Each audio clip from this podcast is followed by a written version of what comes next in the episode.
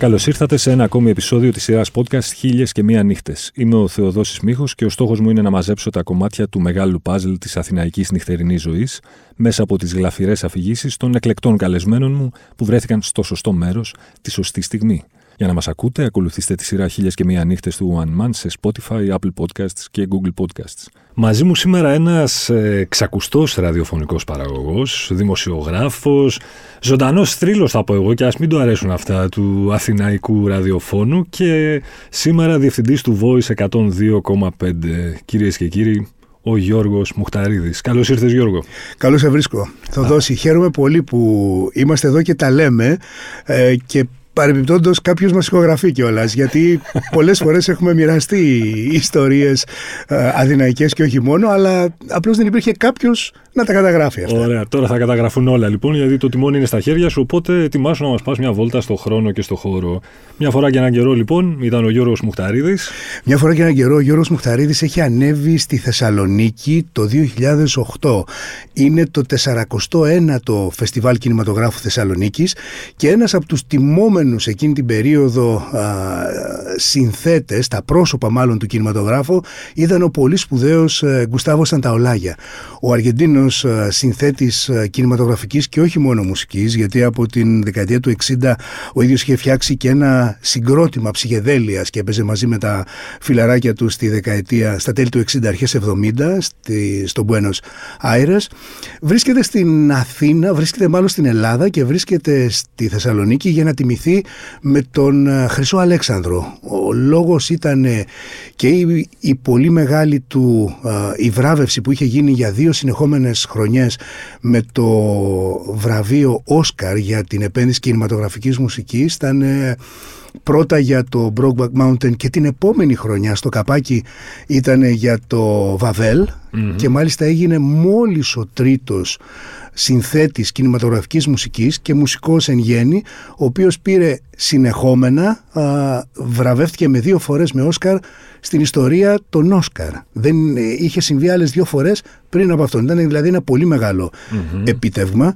Ο ίδιος εκείνη την περίοδο είχε και ένα ένα side project, τους Μπαχοφόντο όπως τους έλεγε, που ήταν ένα συγκρότημα ηλεκτροτάγκο, αλλά από τα πολύ ιδιαίτερα ηλεκτροτάγκο, ε, με την έννοια ότι πάντρευε πάρα πολύ και την ηλεκτρονική και το τάγκο αλλά με έναν πιο φρέσκο και πιο σημερινό δηλαδή έβαζε μέσα και, και λίγα στοιχεία hip hop και διάφορα άλλα.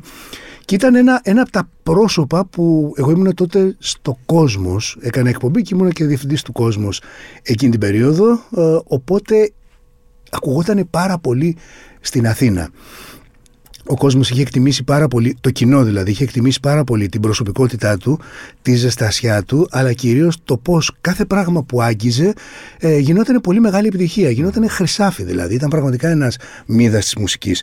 Οπότε το Φεστιβάλ Κινηματογράφου Θεσσαλονίκης τον κάλεσε για να έρθει ε, στη Θεσσαλονίκη και να βραβευτεί ε, με τον Χρυσό Αλέξανδρο. Επειδή με τη δισκογραφική του εταιρεία τότε είχα μια πολύ καλή σχέση και είχαμε δουλέψει γύρω από τα project του Γκουστάβο Σανταολάγια και τα επόμενα, το Καφέ Ντελος Μαέστρος που είχε κάνει.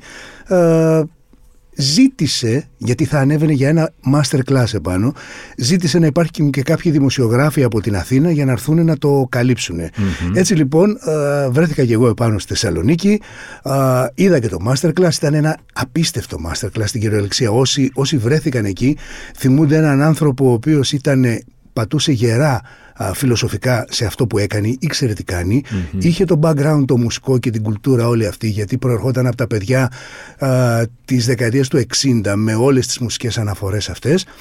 Και είχε και, ένα, έτσι είχε και μια οπτική της ζωής του η οποία ήταν πολύ ανοιχτή, πολύ συμπεριληπτική από τότε και μάλιστα και πολύ γενναιόδοροι και ευρύχωροι. Δηλαδή θυμάμαι έναν άνθρωπο που συνδύαζε τεχνοκράτη, ε, ε, πολύ καλή έτσι ενσυναίσθηση, δηλαδή ένιωθες ότι σου μιλούσε για θέματα κοινωνικά, για θέματα απλά ανθρώπων και σου μιλούσε με έναν τρόπο που ένιωθες ότι ε, δεν είναι ένας ψυχρός τεχνοκράτης ο οποίος μπαίνει σε ένα στούντιο, αλλά ένας άνθρωπος που ζει ε, μαζί μας, ανάμεσά μας και βλέπει τα προβλήματα όλου του κόσμου. Έχω ανέβει λοιπόν στη θεσσαλονικη ε, κάποια στιγμή βολτάρω στην, ε, είτε στην Αριστοτέλους είτε κάτω από την Αριστοτέλους στην Παραλιακή. Εκεί πετυχαίνω τον Σταύρο Θοδωράκη. Συναντιώ, χαιρετιόμαστε, τι κάνεις Σταύρο, τι κάνεις εδώ κλπ. Του λέω, έχω ανέβει με τον Σανταολάγια, του λέω, ο οποίος θα πάρει το βραβείο του Χρυσού Αλέξανδρου. Ξέρεις, είναι αυτός, αυτός και αυτός. Ενθουσιάζεται ο Σταύρος. Ε, του λέω εσύ τι κάνεις. Έχω έρθει να κάνω ένα γύρισμα, μου λέει, στο Λαγκαδά, σε ένα σκυλάδικο έξω από τον ε, Λαγκαδά. Στο ζυγό. Δεν θυμάμαι αν λέγεται ζυγός. Αυτό δεν θυμάμαι. είναι ένα επάνω στον, στον περιφερειακό δρόμο ε, και είναι ένα. Εντάξει, εγώ δεν. Και μου λέει, πάρε την παρέα σου και ελάτε. Μου λέει, κάνω ένα γύρισμα για τις ε, γυναίκες, για μια γυναίκα που βρήκα εκεί, μια καλλιτέχνη, η οποία είναι ε, τραγουδίστρια, τραγουδάει, αλλά παράλληλα μου λέει, έχει, και μια, έχει μεγαλώσει, έχει μια κανονική ζωή και θέλω να, να προσεγγίσω να της κάνω ένα πορτρέτο για να δείξω ότι πόσο είναι όλο αυτό το πράγμα των ανθρώπων που βρίσκονται σε μια προχωρημένη ηλικία που πια δεν τους θέλει κάποιος στα πρώτα μαγαζιά αλλά έξω από το λαγκαδά για να μπορέσουν να, να συνεχίσουν να βγάζουν τα προς το ζήν και να, ξέρεις, και να, να ζουν την οικογένειά τους. Γιατί οι συγκεκριμένοι ε, όπως μου είπε και μετά η ίδια γιατί πήγα στα Καμαρίνια την ώρα που ήταν ο Σταύρος και δούλευε για να ζει το παιδί της. Είναι τόσο απλό δηλαδή το πράγμα, χωρισμένη, ξέρεις, αυτά τα, τα θέματα τα οποία πολλές φορές εμείς τα αγνοούμε. Εν πάση περιπτώσει, μιλάμε με τον Σταύρο, του λέω πού είναι; Του λέω, κοίταξε, επειδή είμαι με έναν άνθρωπο εδώ που θέλουμε να βγούμε να φάμε κάπου και είναι ένας ε, ξένος, σου λέω, του είπα τι και ήξερε. Ε, θα του το πω και αν θέλει να έρθουμε, ε, ευχαρίστως να έρθουμε. Κάνα τι ώρα του λέω, ε, μου λέει κατά τι δύο κάπου εκεί. του λέω, ωραία, προλαβαίνουμε και να φάμε. ε, Μιλάω με τον Κουστάβο Σανταολάγια, του λέω: Υπάρχει μια πρόσκληση από ένα πάρα πολύ καλό φίλο και πολύ διάσημο δημοσιογράφο, του λέω, ο οποίος έχει μια εκπομπή στην τηλεόραση που λέγεται και μας καλεί να, να πάμε σε ένα βράδυ, μια, μια βραδιά που κάνει ένα ρεπορτάζ και να πάμε να γνωρίσεις και εσύ λίγο και να γνωρίσω και εγώ του λέω, γιατί και εγώ δεν είχα πάει ποτέ σε αυτό το μαγαζί, να γνωρίσω και εγώ το πώς διασκεδάζει η Αντοπολούμπεν. OK, okay, η, μια Θεσσαλονίκη που εγώ δεν την έχω, δεν την έχω ζήσει. Μας έχουν φάει τα φεστιβάλ και τα σαλόνια στο Ολύμπια. Οι τέχνες. και τα γράμματα. Οπότε ε, μου λέει ναι, ε, έδειξε μεγάλο ενθουσιασμό και φεύγουμε. Κάποια στιγμή γύρω στο 10.30 μία φεύγουμε και πάμε, παίρνουμε ταξί για να πάμε σε ένα μαγαζί έξω το Λαγκαδά Κάτι θυμάσαι εσύ από ό,τι βλέπω. Έχω την εντύπωση ότι έχω πάει σε αυτό το μαγαζί. Σε ναι. μια κατάσταση σύγχυσης και γέλιου. Ναι, ναι φτάνουμε. Είναι ένας ένας έτσι λίγο ανηφορικός στο πλάι του δρόμου. Απ' έξω είναι μια καντίνα που, παίρνει, που έχει σουβλάκια. Μπαίνουμε μέσα. Ναι. Είναι. Α, άρα αυτό είναι. Σουβλάκι και μπουζούκι. Αυτή είναι Σουβλάκι και μπουζούκι. Αυτή είναι μια τρομερή εικόνα. Δεν την είχα. Εγώ δεν την ήξερα καθόλου δώσει. Ομοίως, είχα πάθει σοκ όταν είχα πάει. Μπαίνουμε μέσα, λέω Γεια σας, είμαστε καλεσμένοι του κυρίου Θοδωράκη. Μου λέει βεβαίως περάστε, καθίστε, μας καθίζουν. Είναι, α, είμαστε σε σχετικά καλό τραπέζι κοντά στην πίστα. Ο Σταύρος είναι πίσω στα καμαρίνια και μιλάει. Τους ε, καθίζω κι εγώ όλους. Είμαστε τρία-τέσσερα άτομα. Mm-hmm. Νομίζω ήταν και ο Ζήνος, ο Παναγιοτήδη από την Rosebud. Ε, νομίζω ήταν και αυτός δηλαδή. Μπορεί να ήταν και ο Σάκης ο Μενέα, δεν θυμάμαι τώρα. Δηλαδή ήταν μια παρέα εκεί έτσι ανάμεικτη. Ε, καθόμαστε λοιπόν στο, στο τραπέζι και πάω να χαιρετήσω τον Σταύρο. Πηγαίνω στα καμάρινια, ε, είναι εκεί, κάνει τα γυρίσματα αυτός κλπ. Ε, κάνει τη συνέντευξη και έχει τις κάμερες και τα φώτα όλα αναμένα. Μιλάει με την, ε, με την γυναίκα η οποία θα έβγαινε σε καμιά ωρίτσα να τραγουδήσει και τι με συστήνει, μιλάμε λίγο, καταλαβαίνω ότι είναι ένας άνθρωπος ο οποίος είναι αυτό που λέει στην ταινία του Bob Fosse, το All That Jazz, που λέει It's showtime, folks. δηλαδή, ε, συμβαίνουν αυτά που συμβαίνουν στη ζωή του καθενός, στην καθημερινότητά του και αναγκάζεται όλα αυτά να τα ξεχνάει και να βγαίνει να κάνει το δικό του, το δικό του show. Και αντιλαμβάνομαι και λίγο και το, το δύσκολο ή το τραγικό του πράγματος γιατί είναι μια γυναίκα η οποία είναι χωρισμένη, πρέπει να πλησιάζει τα ε, πρώτα άντα, δηλαδή τα 40. Ε, δεν είναι αυτό που λέμε αυτό που θα ήθελα να βλέπουν οι θαμώνες ε, στα μαγαζιά αυτά. Και έτσι συζήτησα και εγώ λίγο μαζί της και κυρίως με το Σταύρο. Πάμε καθόμαστε τέλος πάντων έξω, ε, κάποια στιγμή αρχίζει να γεμίζει το μαγαζί, γεμίζει. Μπροστά μας και αριστερά στο κεντρικό τραπέζι είναι ένας κύριος μόνος του, ο οποίος έχει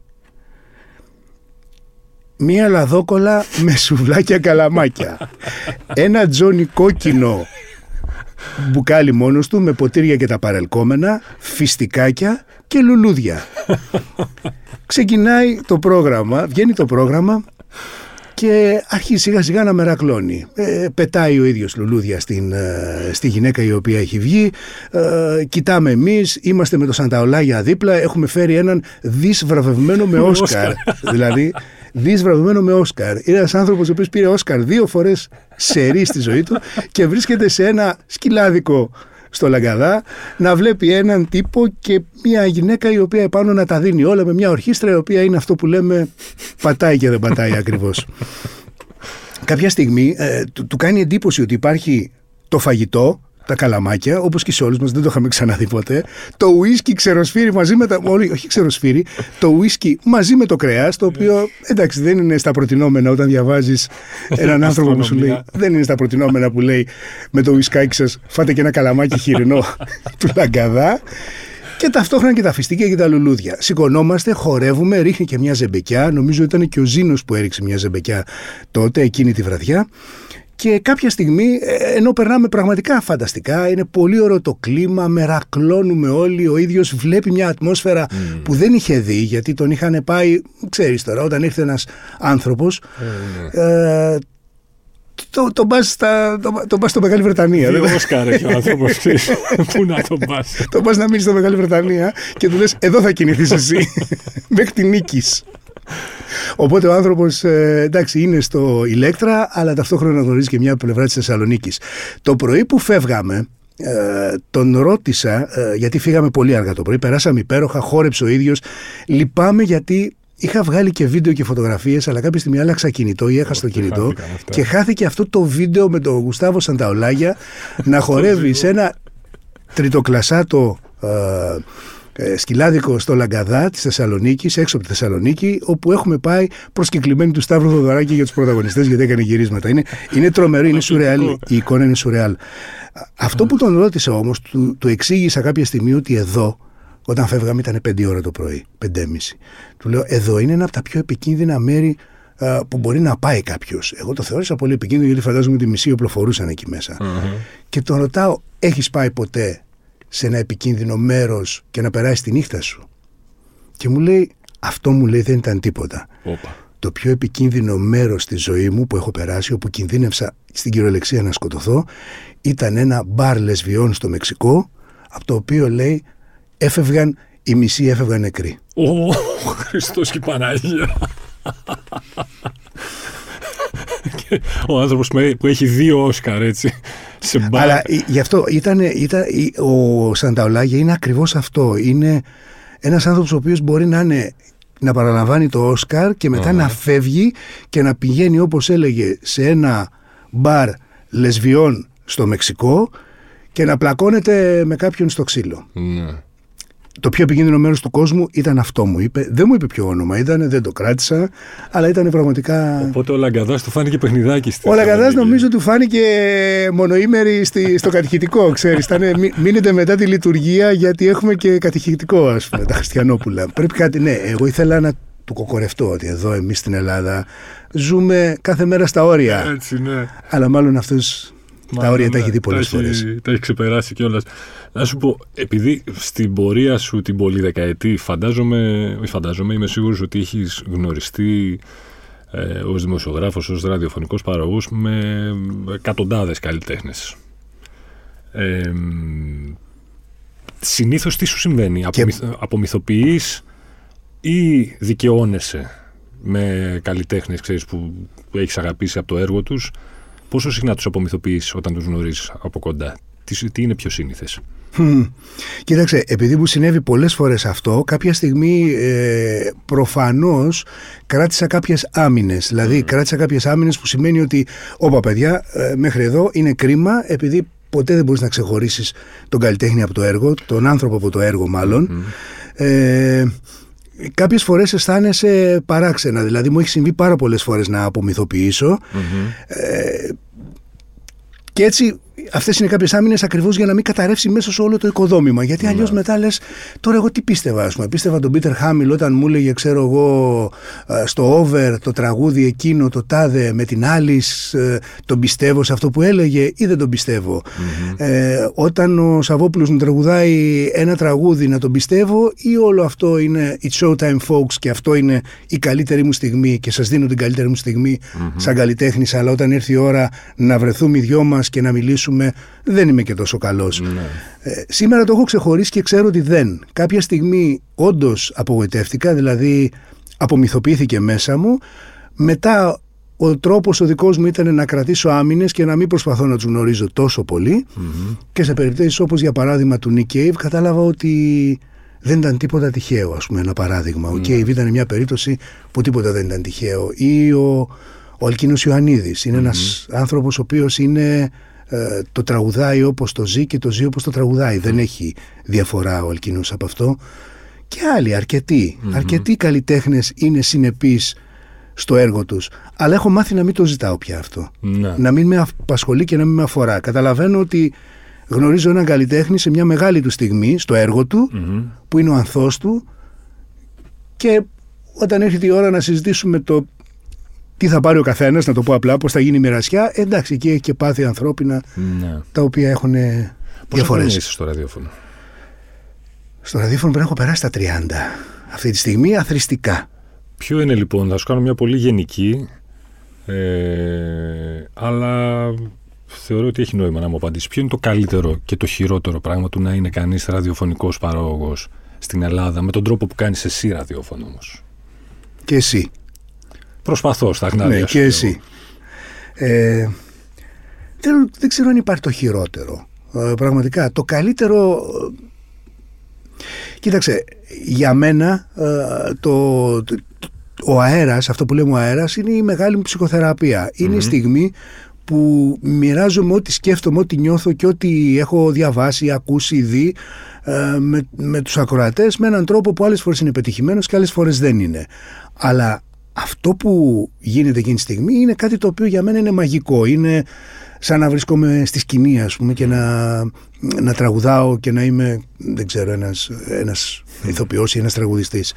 Ε, δεν ξέρω αν υπάρχει κάτι άσχημο εν τέλει. Ε, ήμουνα πολύ τυχερός στο να μπορέσω να, να κάνω αυτό που ήμουνα ικανός να κάνω και είχα ένα ταλέντο και μου δόθηκε ευκαιρία από αυτό να, να το κάνω και να ζω από αυτό δεν ξέρω αν μπορώ να βρω αυτή τη στιγμή τη χειρο... κάτι χάλια, ας πούμε. Το μόνο που μπορεί να βρεις να είναι χάλια είναι να είσαι σε ένα ραδιόφωνο όπου να μην έχεις την ελευθερια ε, να μπορέσεις να εκφράσεις σαν επαγγελματίας όμως, να μην είσαι εραστέχνης δηλαδή, να μην μπορείς να εκφράσεις αυτά που πρέπει για να τα μοιραστείς σαν ένα μέσο επικοινωνίας. Ε, αυτό είναι, είναι εύκολη ή δύσκολη δουλειά; Άμα βρεις την ισορροπία νομίζω ότι είναι πανεύκολη δουλειά.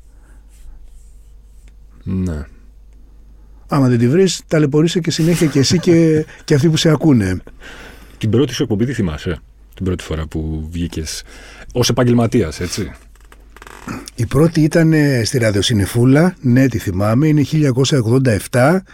Είναι η ραδιοσυνεφούλα, είχε ήταν ένα μαγκαζίνο εκείνο, ραδιοφωνικό μαγκαζίνο. Είχε μια πολύ ωραία ιδέα τότε ο Νίκος Ολακόπουλος. Mm-hmm. είχε μια πάρα πολύ ωραία ιδέα να στήσει ένα μαγκαζίνο με καινούριους ανθρώπους, καινούριες φωνές. Να σου πω ότι ήταν εκεί ο Σταύρος Θοδωράκης, ήταν εκεί ο Γιάννης Έξαρχος, ήταν ο Στέφανος Κοτατής, ήταν ο Δημήτρης Θοδοσόπουλος, ο Δημήτρης Χατζόπουλος, η Κική Δημητριάδη. Δηλαδή είχε μαζέψει και ο ίδιος και ο Λακόπουλος, είχε μαζέψει έναν κόσμο οι οποίοι ο καθένας με τον δικό του τρόπο ασχολιόντουσαν με την, άλλους με τη μουσική, άλλους με τις τέχνες, άλλους με την πολιτική, άλλους με το κοινωνικό ρεπορτάζ. Ήταν ένα πολύ ενδιαφέρον και πολύ σύνθετο ραδιοφωνικό μαγαζίνο, νομίζω τριών ωρών στο τέταρτο πρόγραμμα, ήταν mm-hmm. εκείνη την περίοδο. Οπότε ναι, τη θυμάμαι και θυμάμαι ότι έχω παρουσιάσει για πρώτη φορά τότε έναν δίσκο των This Mortal Coil. Oh. Ε, όχι. Όχι, όχι, δεν ήταν η This Mortal Coil, συγγνώμη, ήταν πώς το λένε το συγκρότημα που είναι η Λίζα Γκέραρντ που ήταν η Λίζα Γκέραρντ και Dead Can Dance. Η Dead Can Dance. Αυτό ήταν το πρώτο βινίλιο που παρουσιασα Ε, μεγάλωσα μέχρι τότε με τις εκπομπές του Ζήλου, του Δασκαλόπουλου, του Πετρίδη, του Πετρίδη ε, και όλες τις υπόλοιπες εκπομπές των περισσότερων ε, μεγάλων και της μουσικής και του ραδιοφώνου. Λοιπόν, εσύ έχεις διαγράψει μια λαμπρή πορεία στο ραδιόφωνο μέχρι σήμερα. Έχεις συνδέσει το όνομά σου ως επικεφαλής, ας πούμε, δύο ξακουστών σταθμών, ε, ειδικά τις εποχές που ήσουν εσύ. Πόσο διαφορετικό είναι να, είσαι, να έχεις το δύο ώρο σου και ταυτόχρονα να, έχεις, να είσαι και επικεφαλής ενός σταθμού; Είτε στο κόσμο είτε στο, στο Πέπερ που τα έστησες εσύ. Ναι, είναι πολύ δύσκολο για πάρα πολλούς λόγους γιατί είσαι συνάδελφος με ανθρώπους που μοιράζεστε πάρα πολλά πράγματα και ταυτόχρονα δεν πρέπει να είσαι συνάδελφος. είσαι ο άνθρωπος ο οποίος ε, χαίρεται και απολαμβάνει μαζί του το δίωρο, το μονόωρο, την εκπομπή του και μοιράζεται όλες τις ωραίες στιγμές από τα live τα καινούργια, από τους καινούριους δίσκους, τα καινούργια και ταυτόχρονα πρέπει να δίνεις ένα παράδειγμα, δεν πρέπει να κάνεις ποτέ να, να, αυτά που έχεις ζητήσει από αυτούς να μην τα παρακάμψεις εσύ ποτέ, το οποίο δεν είναι πάντα εύκολο, το ομολογώ, οπότε δεν είναι εύκολο πραγματικά, δηλαδή λες πάντα παιδιά να είμαστε λίγο... Ε, να κάνουμε όν πολύ πιο σφιχτά και πολύ πιο ζουμερά και όν τα οποία ε, μην χάνουμε και το χρόνο μας, αέρας είναι, δεν είναι ανάγκη να χάνετε έτσι. Ε, και ταυτόχρονα να ανακαλύψω ότι αυτός την επόμενη μέρα είναι φλίαρος και δεν είναι to the point. Εγώ αυτό που έχω καταλάβει είναι ότι τα ραδιόφωνα δεν είναι ποτέ ενός ανθρώπου δημιουργήματα, είναι πολλών ανθρώπων δημιουργήματα, γιατί καταλαβαίνω ότι πιστώνομαι εγώ ένα μεγάλο μερίδιο της επιτυχιας αλλά γίνονται κάποιες φορές κάποια θαύματα και ε, οι άνθρωποι που συναντιούνται εκεί έχουν ε, κοινές προσδοκίες, έχουν ε, κοινή κουλτούρα, συνεννοούνται με κλειστά μάτια, γίνονται κάποια πράγματα όπως συνέβη με τον Μπέπερ για παράδειγμα, όπου από ένα σημείο και μετά σχεδόν δεν χρειαζόταν να το διευθύνεις το, το ραδιόφωνο, δηλαδή πήγαινε μόνο του, όλοι ξέραν τι πρέπει να κάνουν και έτσι δεν είχες πολύ μεγάλη με το... Με, με, με τους συναδέλφους σου και με τους, με τους υπόλοιπους ραδιοφωνικούς παραγωγούς.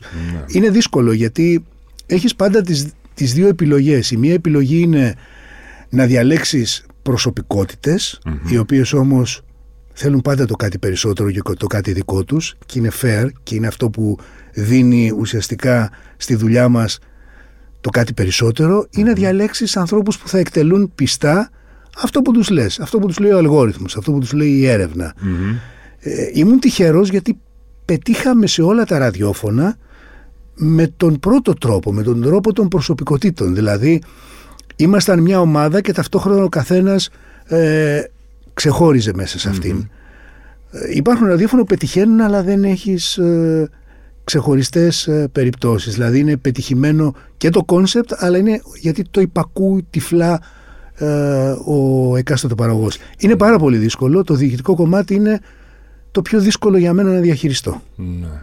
Μίλησες για αλγόριθμο, οπότε δεν γίνεται να μην σε ρωτήσω για τη λέξη, την πιο πολύ συζητημένη λέξη που αφορά το ελληνικό ραδιόφωνο τις τελευταίες. πόσο, δύο δεκαετίες πια; Α, μπορεί και παραπάνω. Μπορεί και παραπάνω. Την ε, λέξη, τη γνωστή, το playlist. Η λέξη G's. Η λέξη G's. Είναι κατάρα, είναι αναγκαίο κακό, είναι αναπόφευκτο, είναι αναγκαίο καλό σε ορισμένες περιπτώσεις. Τι στο καλό είναι αυτό το playlist; Κοίταξε, εξαρτάται πώς το χρησιμοποιείς. Είναι ένα εργαλείο και αυτό, έτσι. Όπως όλα τα εργαλεία, έχει σημασία το πώς το χρησιμοποιει πόσο μεγάλη είναι η βάση δεδομένων σου, ποια είναι η αισθητική που θες να περάσεις, ποια είναι η κατεύθυνση που θες να δώσεις. Στην Ελλάδα έχει πάρει ένα αρνητικό, μια αρνητική χρειά όλη αυτή η έννοια. Ε, εγώ να πω και σε σένα που το ξέρεις και εσύ φαντάζομαι ότι το BBC έχει playlist και το ένα και το δύο και πιθανόν και ένα κομμάτι του 6 να έχει έναν head of program, ο οποίος, head of music μάλλον, ο οποιος αποφασίζει και τι δεν μπορεί να παίξει μέσα σε ένα ραδιόφωνο. Γιατί υπάρχουν και πράγματα που δεν μπορούν να παίξουν σε ένα ραδιόφωνο. Ε, εγώ νομίζω ότι είναι αναπόφευκτο και αναγκαίο πλέον. Δεν ζούμε στην εποχή της δεκαετίας του 80, όπου μπορεί να χωράς τα πάντα σε μια συχνότητα. Τα ραδιόφωνα είναι πάρα πολλά πλέον. Δεν, είναι, δεν ζούμε την εποχή που είχες τέσσερις εκπομπές να ακούσεις. Mm. Ε, τέσσερις εκπομπές έχεις να ακούσεις σε μια συχνότητα και οι συχνότητες είναι 40 οι νόμιμες και άλλες 20 παράνομες από εδώ και από εκεί. Συν ότι υπάρχει και πάρα πολλή πληροφορία από τις πλατφόρμες του streaming, από το ίντερνετ, από το YouTube, από όλα αυτά. Νομίζω ότι πρέπει να βρούμε έναν τρόπο να κάνουμε ειρήνη που λένε στα αγγλικά με την έννοια της playlist όπως κάνανε όλοι σε όλο τον κόσμο και να, την, να πετύχουμε αυτό που πρέπει να πετύχουμε κάνοντας καλό ραδιόφωνο, ζωντανό ραδιόφωνο που μπορούν να αντιληφθούν και τους βιορυθμούς των ανθρώπων, των ανθρώπων που θέλουν να στοχεύουν για να τους ακούσουν εκείνη την ώρα. Ναι. ναι. Οπότε δεν είναι ο, ο απόλυτος δαίμονας. Δεν είναι ο διάβολος, όχι, όχι, όχι. Δεν είναι. Για μένα δεν είναι, όχι. Ε, βέβαια, αυτό το πολύ στενό που ακούμε πολλές φορές στην Ελλάδα και στο εξωτερικό έτσι ε, εγώ δεν το μπορώ. Δηλαδή, δεν θα μπορούσα να είμαι. Έχω, έχω προσπαθήσει να υπάρξω σε playlist ραδιόφωνα, άντεξα κανένα μήνα έφυγα. Δεν έχει νόημα. δηλαδή και εσύ το ίδιο θα. και όλοι μας το ίδιο. Ναι. Εντάξει, θέλουμε να είναι πιο δημιουργικό, πιο. Ναι, να πλάθει μια ιστορία που λένε κατά τη διάρκεια της εκπομπής και με τη μουσική που επιλέγεις, ας πούμε. Έτσι. Κοίταξε, υπάρχει η ιστορία αυτή ε, με τους Beatles το 1967 από ό,τι κυκλοφόρησε το Lucy in the Sky ή το, ή το, Strawberry, το Strawberry Fields νομίζω ήταν παίχτηκε 11 η ώρα το πρωί στο BBC στο 1 ήταν σοκαριστικό αυτό που συνέβη τότε, γιατί 11 η ώρα το πρωί ακούγαν οι νοικοκυρές στη, την ώρα που κάνανε, μαγειρεύαν ή κάνανε την κουζίνα, ας πούμε. Οπότε ήταν σοκαριστικό το ότι 11 η ώρα το πρωί άνοιγε το ραδιόφωνο μια νοικοκυρά στο Λονδίνο, ακόμα και στο swinging Λονδίνο, έτσι, εκείνης περίοδου και στην Αγγλία ευρύτερα και άκουγε το Strawberry Fields Forever με τα ψυχεδελικά, με τα ανάποδα σόλος, με, με τα πιάνα τα οποία τα τσιτώνανε και παίζανε με έναν τρόπο πολύ διαφορετικό. Υπάρχει τρόπος να κάνεις τα πάντα στο ραδιόφωνο και να τα δεχτεί. Νομίζω ότι αυτό μας λείπει πολλές φορές, εμάς τουλάχιστον σαν... Ε, το Spotify και, τα, και οι υπόλοιπες τέτοιες πλατφόρμες ε, περιμένουν στη γωνία το ραδιόφωνο ή μιλάμε για δύο εντελώς διαφορετικά όχι, πράγματα; Όχι. Κοίταξε, εγώ νομίζω ότι το Spotify μας έχει βοηθήσει πάρα πολύ. Γιατί έχει, έχει κάνει. Καταρχάς, έχουμε πρόσβαση σε ένα ρεπερτόριο. Παλιά παρακαλούσες μια δισκογραφική εταιρεία για να σου στείλει μια κυκλοφορία. Τώρα πια μπαίνεις, το ακούς, το αξιολογείς και έχεις πρόσβαση άμεση μαζί με όλο τον κόσμο. Mm-hmm. Ε, Επίσης μας έχει δώσει κάτι το οποίο δεν το ξέραμε ή δεν το υποπτευόμασταν. Ε, μας έχει δώσει την έννοια της διάθεσης. Αυτά τα moods που λέει μέσα, το οποίο είναι για μένα πάρα πολύ σημαντικό και είναι αυτό που αν κάποιος μπορέσει να το αντιληφθεί και να το αναλύσει, μπορεί να τον βοηθήσει πάρα πολύ στο πώς στείνει μια εκπομπή ή στείνει ένα ραδιόφωνο. Mm-hmm. Ε, όλες οι έρευνες όλα αυτά τα χρόνια, πάντα όταν ρωτάνε έναν άνθρωπο για τα ραδιόφωνα, λέει τι είναι για σένα το ραδιόφωνο, ταξίδι. Τι είναι για σένα το ραδιόφωνο, όνειρο. Τι είναι για σένα το ραδιόφωνο, διαφυγή. Δηλαδή το 90% των ανθρώπων όταν τους ρωτάς για το ραδιόφωνο σου λένε Αυτό μπορεί να σου δώσει μία ιδέα για το πώς οι διαθέσεις των ακροατών μας αλλάζει μέσα στην ημέρα. Αλλά και ποια είναι η κεντρική τους ιδεα όταν ακούνε ραδιόφωνο. Θέλουν κάπως να ανοίξει το μυαλό τους, να ξεφύγει το μυαλό τους από όλα τα υπόλοιπα που τους ταλανίζουν ας πούμε, στην καθημερινότητά έτσι τους. Είναι. Έτσι είναι. Η επικοινωνία με τους ακροατές πόσο διευκολύνει, πόσο, πόσο πιο χαρούμενη κάνει τη δουλειά και άλλες φορές πόσο πιο σκοτεινή, ας πούμε, αν σε παίρνουν και σου λένε πράγματα που δεν θες να ακούσεις. Ή... το, προσπαθώ να το φέρω ευγενικά. Δηλαδή, όταν, ξέρεις, ξεσπάνε πάνω σου ναι. όλα τους τα Κοίταξε, θέματα. η περίοδος τα τελευταία χρόνια είναι μια περίοδος που θέλουμε να διχαστούμε για όλα. Δηλαδή από το καινούριο κομμάτι των Beatles, από τον θάνατο του Μάθιου Πέρι, ακόμα δηλαδή και με αυτά που δεν θεωρούσαμε ακίνδυνα κάποτε έτσι. Τώρα το να λες ένα post και να σου λέει άλλος ναι, αλλά το τραγούδι των Beatles. Ε, εντάξει, είναι ωραίο να διαφωνεί ο κόσμος. Δεν νομίζω όμως ότι η επικοινωνία είναι αυτό που ήταν στο ραδιόφωνο. Ε, θυμάμαι περιόδους που το ραδιόφωνο το 90, το 2000 δεν προλάβαινες να κάνεις εκπομπή από τα μηνύματα που ερχόντουσαν. Δεν νομίζω ότι ο κόσμος είναι πια έτσι. Ε, υπάρχει μια επικοινωνία, έρχεται κυρίως από τους μεγαλυτερους ε, και για μένα είναι, είναι πολύ ωραία γιατί δείχνει πάρα πολλά πράγματα. Δείχνει και το ποιοι είναι αυτοί που σε ακούνε αλλά και το ποιος είσαι εσύ γιατί αυτοί που είναι ο καθρέφτης σου είναι οι άνθρωποι που έχουν επιλέξει να σε ακούνε. Μ' αρέσει πάρα πολύ, δεν με χαλάει αν μου πούνε πια ε, οτιδήποτε. Παλιότερα δεν μπορούσα να το διαχειριστώ και τσατιζόμουν. Μου έχει συμβεί να σβήσω μήνυμα ακροατή για να μην το βρει κανένας. Πολύ παλιά. Όχι, τώρα μπορώ να το διαχειριστώ κάλλιστα. Και καταλαβαίνω it takes all kind of people to make a society οπότε ναι. εφόσον ο καθένας από εμάς είναι διαφορετικός ε, ε, το διαχειρίζομαι και ξέρω ποιος είμαι. Θέλει όμως να περάσει μια περίοδο οριμότητας και σιγουριας Ξέρεις, υπάρχουν κάποιοι ε, και γνωστοί μας που λένε παιδί μου ότι ε, το ραδιόφωνο είναι πιο δύσκολη δουλειά από όσο, θα, από όσο μερικές φορές και οι ίδιοι εμείς που το κάνουμε λέμε. Γιατί ξέρεις, λέμε εντάξει, δεν, δεν σκάβουμε, δεν κάνουμε εγχειρήσεις ανοιχτής καρδιάς, μια εκπομπή στο ραδιόφωνο κάνουμε. Για τον ακροατή και την ακροάτρια όμως, ενδεχομένως, όλο αυτό ξέρεις ακριβώς επειδή λες και εσύ είναι μια συντροφιά, είναι μια διαφυγή, είναι ένα φευγιό ας πούμε, από τα προβλήματά του, να, να είναι κάτι πάρα πολύ σημαντικό. Πολύ πιο σημαντικό από όσο μπορούμε να συνειδητοποιήσουμε και εμείς. Mm. Επίσης, η δυσκολία ενδεχομένως να έγκυται στο ότι πρέπει να παίξεις ένα ρόλο εκείνη τη στιγμή. Έτσι. Δηλαδή, ναι, μεν βγάζεις τον εαυτό σου, αλλά δεν μπορεί αν εσύ το προηγούμενο βράδυ έχεις χωρίσει με τη γυναίκα σου ή ξέρω αν, έχεις, αν σου έχουν πάρει το σπίτι, λέω χτυπά ξύλο, να βγεις το πρωί και να είσαι ο ζώφος ο ίδιος. Πρέπει να κάνεις τη δουλειά σου και να είσαι να έχεις Κοίταξε, ένα... ε, για μένα με έχει χαρακτηρίσει πάρα πολύ αυτή η σκηνή στο All That Jazz. Η πρώτη σκηνή νομίζω είναι ο χορογράφος ο Γκίντεον από την uh-huh. ταινία του Bob Fosse, ο οποίος ξυπνάει το πρωί, πηγαίνει, α, κάνει το ντους του, α, βάζει το κολλήριό του, παίρνει τις βιταμίνες του, κοιτιέται στον καθρέφτη και λέει It's showtime, folks. και πηγαίνει να χορογραφήσει την, την ομάδα του και ότι είναι η ώρα του σοου. Νομίζω ότι αυτό με έχει χαρακτηρίσει πάρα πολύ γύρω σε σχέση με το ποια είναι η ψυχολογία μου όταν μπαίνω μέσα στο στούντιο για να κάνω εκπομπή.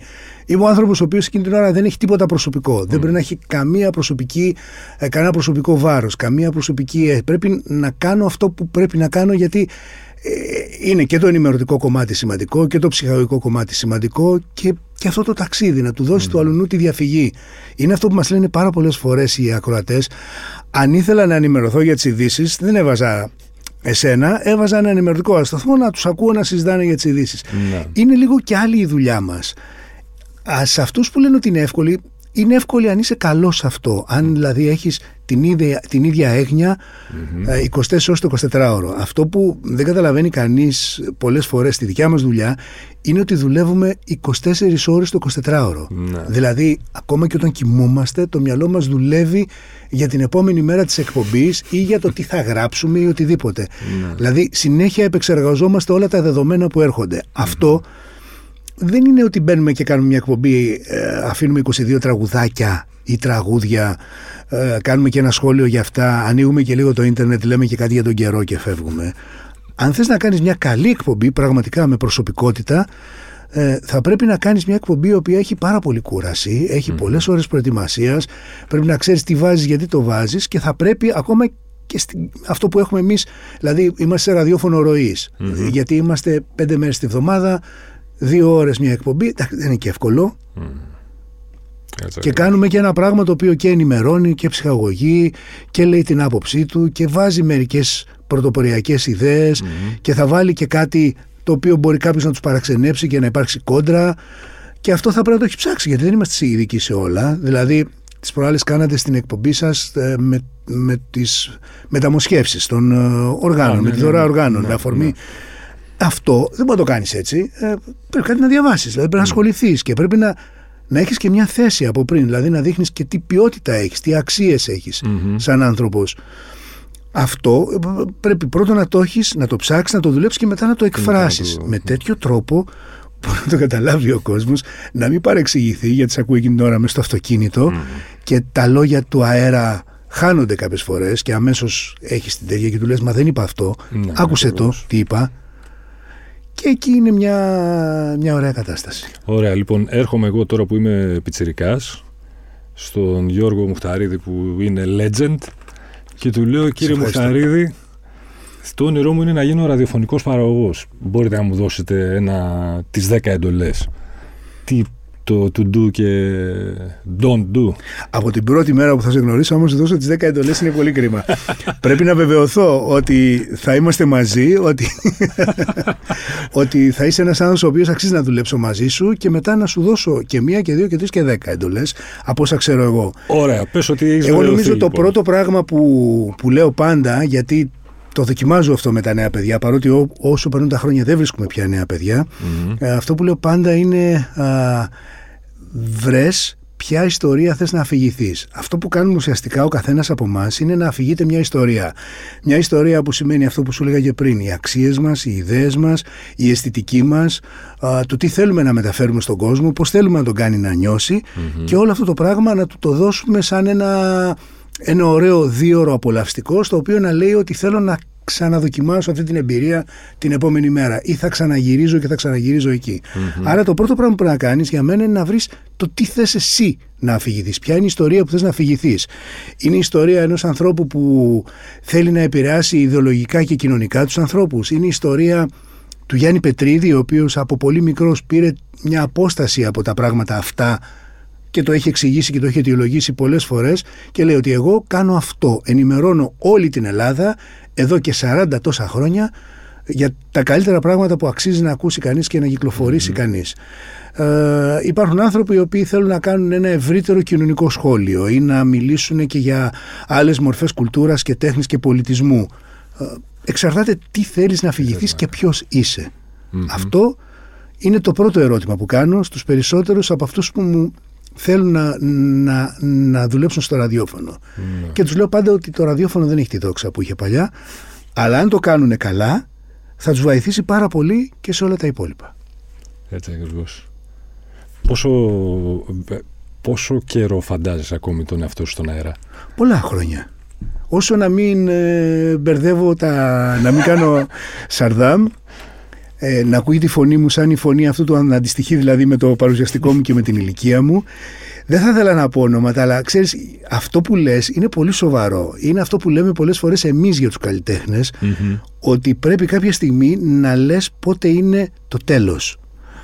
Ε, και επειδή έχει και κάτι καλλιτεχνικό η δουλειά μας, νομίζω ότι πολλοί από εμάς έχουμε ζήσει ανθρώπους που θα μπορούσαν να είχαν αποσυρθεί μετά από μια λαμπρή καριέρα, έτσι. Μπορούσαν να είχαν αποσυρθεί και δύο και τρία και τέσσερα χρόνια πιο πριν και να είχαν πει This is the end. mm Απ' την άλλη, καταλαβαίνω κάποιον που συνεχίζει και συνεχίζει. Εγώ θα ήθελα αυτός που με ακούει να νιώθει ότι είμαι ένας άνθρωπος ο οποίος ζει στην πόλη, παρακολουθεί τα καινούργια πράγματα, παρακολουθεί τα ρεύματα, τις νέες μουσικές. Μπορεί να μην του αρέσουν όλα αυτά, αλλά έχει μια άποψη γι' αυτό ε, και ξέρει περίπου τι γίνεται αυτή τη στιγμή και στην πόλη που ζει, αλλά και στον κόσμο που πια ζούμε όλοι μαζί. Ωραία. Μια τελευταία ερώτηση. Αν αύριο είχες την επιλογή να έχεις ένα καλλιτέχνη λατρεμένο μαζί σου στο στούντιο στην εκπομπή. Ο χρόνος, το χρήμα, η διάθεση δεν έπαιζε κανένα ρόλο. Αύριο το πρωί θα τον έχεις. Ποιον θα ήθελες να έχεις μουσαφίρει στην εκπομπή; Έναν μόνο, ε. Ναι. Mm. Νομίζω το λένε Αρκοέν. Σωστή επιλογή. Θα ήταν και οι δύο οι φωνές σας βραχνές. Νομίζω θα έγραφε πολύ καλά ναι. στον αέρα. Τέλεια. Γιώργο, μου σε ευχαριστώ πάρα, πάρα πολύ. Να σε καλά. Εγώ σε ευχαριστώ, Θεοδόση. Ε, εγώ σε ευχαριστώ. Καλές εκπομπές, λοιπόν. Καλές εκπομπές να έχουμε. Μην ξεχνάτε ότι για να μην χάνετε επεισόδιο, αρκεί να βρείτε και να κάνετε subscribe τη σειρά podcast χίλιας και μία νύχτες σε Spotify, Apple Podcast και Google Podcast. Ραντεβού την ίδια ώρα, στο ίδιο μέρος, την άλλη Πέμπτη.